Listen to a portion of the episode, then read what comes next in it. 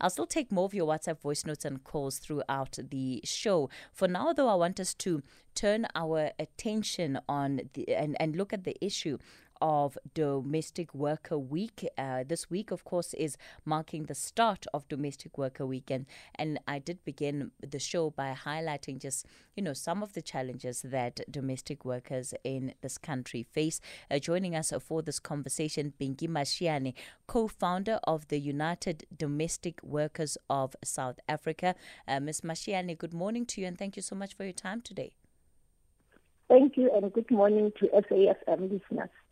We've been hearing from truck drivers about some of the challenges that they have when it comes to voting, and employers basically saying that, at least in some instances, that they must pick between either getting paid for the day or going to vote. What has been the experience with domestic workers? Yes, domestic workers' challenges are unending. There are domestic workers as we speak today in Laudium who said in a meeting that during vote days they are locked in by their employers who live with the remote controls and leave them in the premises because they don't want them to vote. There are many challenges that come with domestic work. Yeah. Uh, There's a lot I can talk about. Yeah. And the domestic workers in Laudium, when were they telling you this? They tell they told me this uh, a few years ago. Mm. I remember I, I, even said it in my interviews that uh, can somebody rescue domestic workers in Laudium because they are not allowed to vote. Not all of them, but there are those employers who are not allowing domestic workers to vote. And it's so unfortunate that in situations like this, it becomes a group of uh, employers who are doing this. Because I remember one domestic worker said the employer asked her, how do you know this thing? She said, we are holding meetings with her every month. The employer said, oh, you are holding meetings only once a month. We hold meetings about two every week. Mm. To show that they, they talk about these things, they make it a culture to exploit and oppress domestic workers.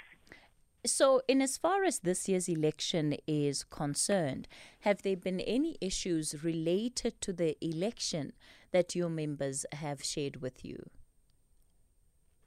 There are domestic workers who don't see the need to vote. Mm-hmm. Though we en- encourage them to vote because it is very important to vote, that their vote will make difference to vote for the party that they believe to give a party that they believe can help them a chance. Because the, the reason they don't see the need to vote, I'll just speak about what has happened recently. Since the lockdown, the COVID-19 lockdown started, many domestic workers were laid off for good. Others were called back, others were never called back.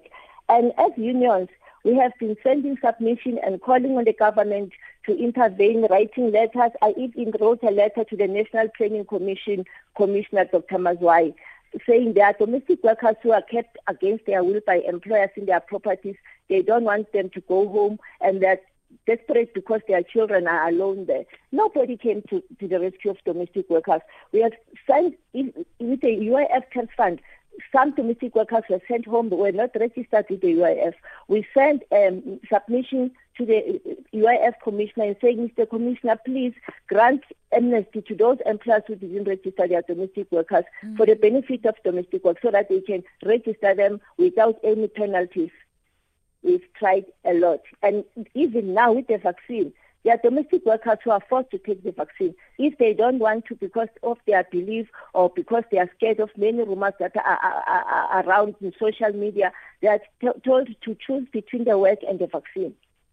So, so that means that by and large, you find that government structures are unresponsive to the challenges and the plight that is being faced by domestic workers most definitely they are unresponsive.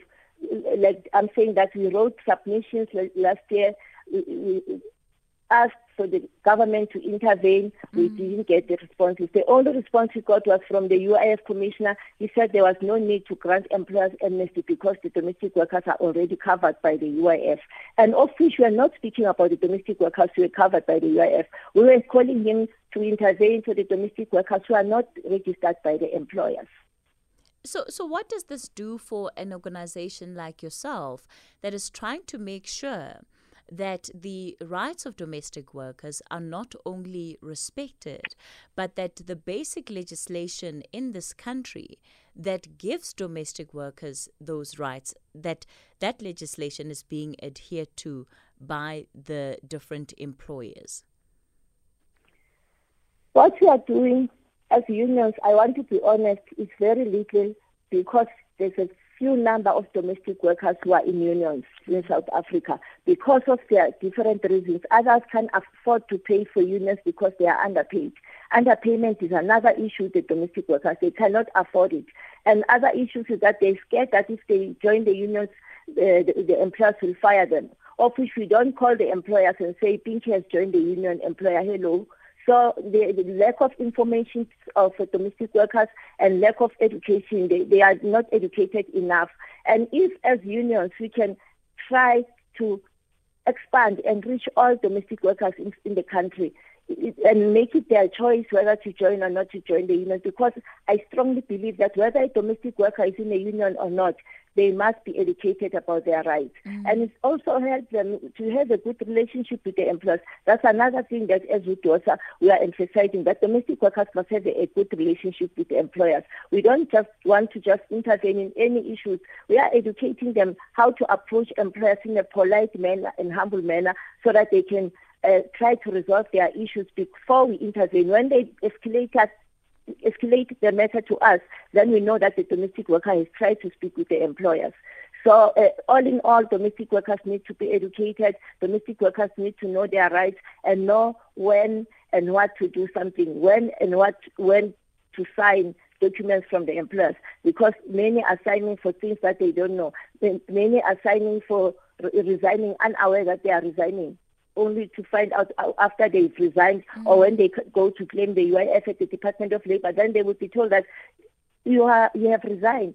And uh, uh, another issue, some officials will put that information in their system that the domestic worker is resigned without engaging with the domestic workers before saying the UI 19 form, the employer says you have resigned, did you resign? And also the cases of CCMA cases can also prove to the to the Department of Labor that the domestic worker initially didn't resign. It's the employer who did this because the case was taken to the CCMA. That's what we want domestic workers to know. So, when it comes to the issue of fair wages, that has been an ongoing struggle, and we have seen governments set these targets in as far as the minimum wage for sectors such as uh, domestic work, farm workers. Those have been set the adherence levels, are we finding that there's any improvement in that? There's no improvement in many domestic workers. I can talk about domestic workers in Actonville who are underpaid, who are getting 1,500 a month working from Monday to Sunday. The, uh, the national minimum wage is not working for them. The, the, the 19 rand 9 cent minimum wage, which domestic workers are getting, not all domestic workers are getting that. And I must also stress that there are employers who are paying more than the minimum wage. We mm-hmm. must not forget that, yeah, and level them with the same. There are employers who are complying, and there are employers who are paying domestic workers more than minimum wage. But there are many uh, domestic workers who are getting less than the minimum wage. Last week I was called by a domestic worker who's working in the house and in the garden for 2.5, 2,500 rand here in somewhere in Joburg when you look when you look at a week like this and the role that it can play given the focus on domestic workers what would you like to see happen? What are the kind of conversations that you think should be had in this week that will not only highlight um, the challenges that domestic workers are facing, but that perhaps can move things forward in, in, in as far as ensuring that their rights are not trampled on, at least to the extent that we're seeing in some parts of our, of our country? Is that domestic workers must find a way because we know that they are not domestic workers who are not allowed to leave their the employer's premises.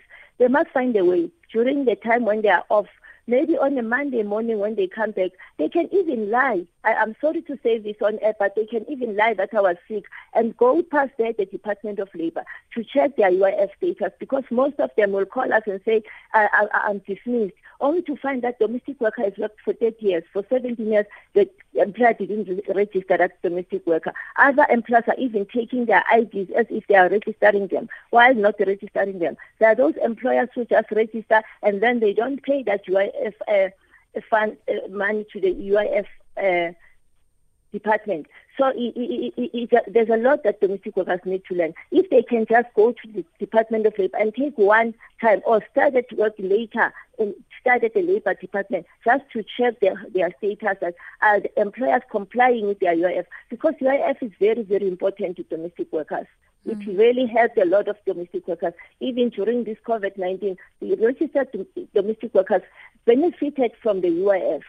So it is important for them to take one time to just go to the Department of Labor and uh, check their, their status. And also domestic workers who, who, can hear us on, on, on radio stations like yourself, SAFM and other radio stations, when we call on them to, to our meetings, we know the challenges we are calling them to come to the meetings. We are not saying they must join the unions because we want to educate them, like I said in the beginning. They must come to these meetings. For in case in future when these things happen to them, at least they've been to the meeting and at least they can say, Thank you, I was in a meeting in 2021 and this is what is happening to me. Because I, I, I go to the to the FM maybe in 2019, the domestic worker will phone me in 2021 saying, I, I saved your number in 2019 and this is what has been happening. I was not registered. Why keeping the number if you don't look for help?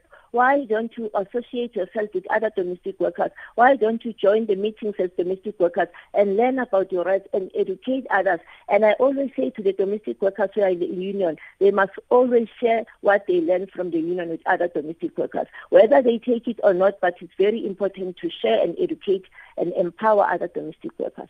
Pinky Mashiane, let's leave it there for this morning. She's the co founder of the United Domestic Workers of South Africa. So uh, you can expect a lot more conversations looking at some of the different challenges that are facing domestic workers in the country throughout the rest of the week. This week, of course, marking uh, Domestic Worker Week, and hopefully it won't be uh, completely overshadowed by uh, some of the election coverage that uh, will also be taking place. Uh, you're still sending your WhatsApp voice notes in terms of how the voting is going on your end. Uh, somebody says 2021 elections.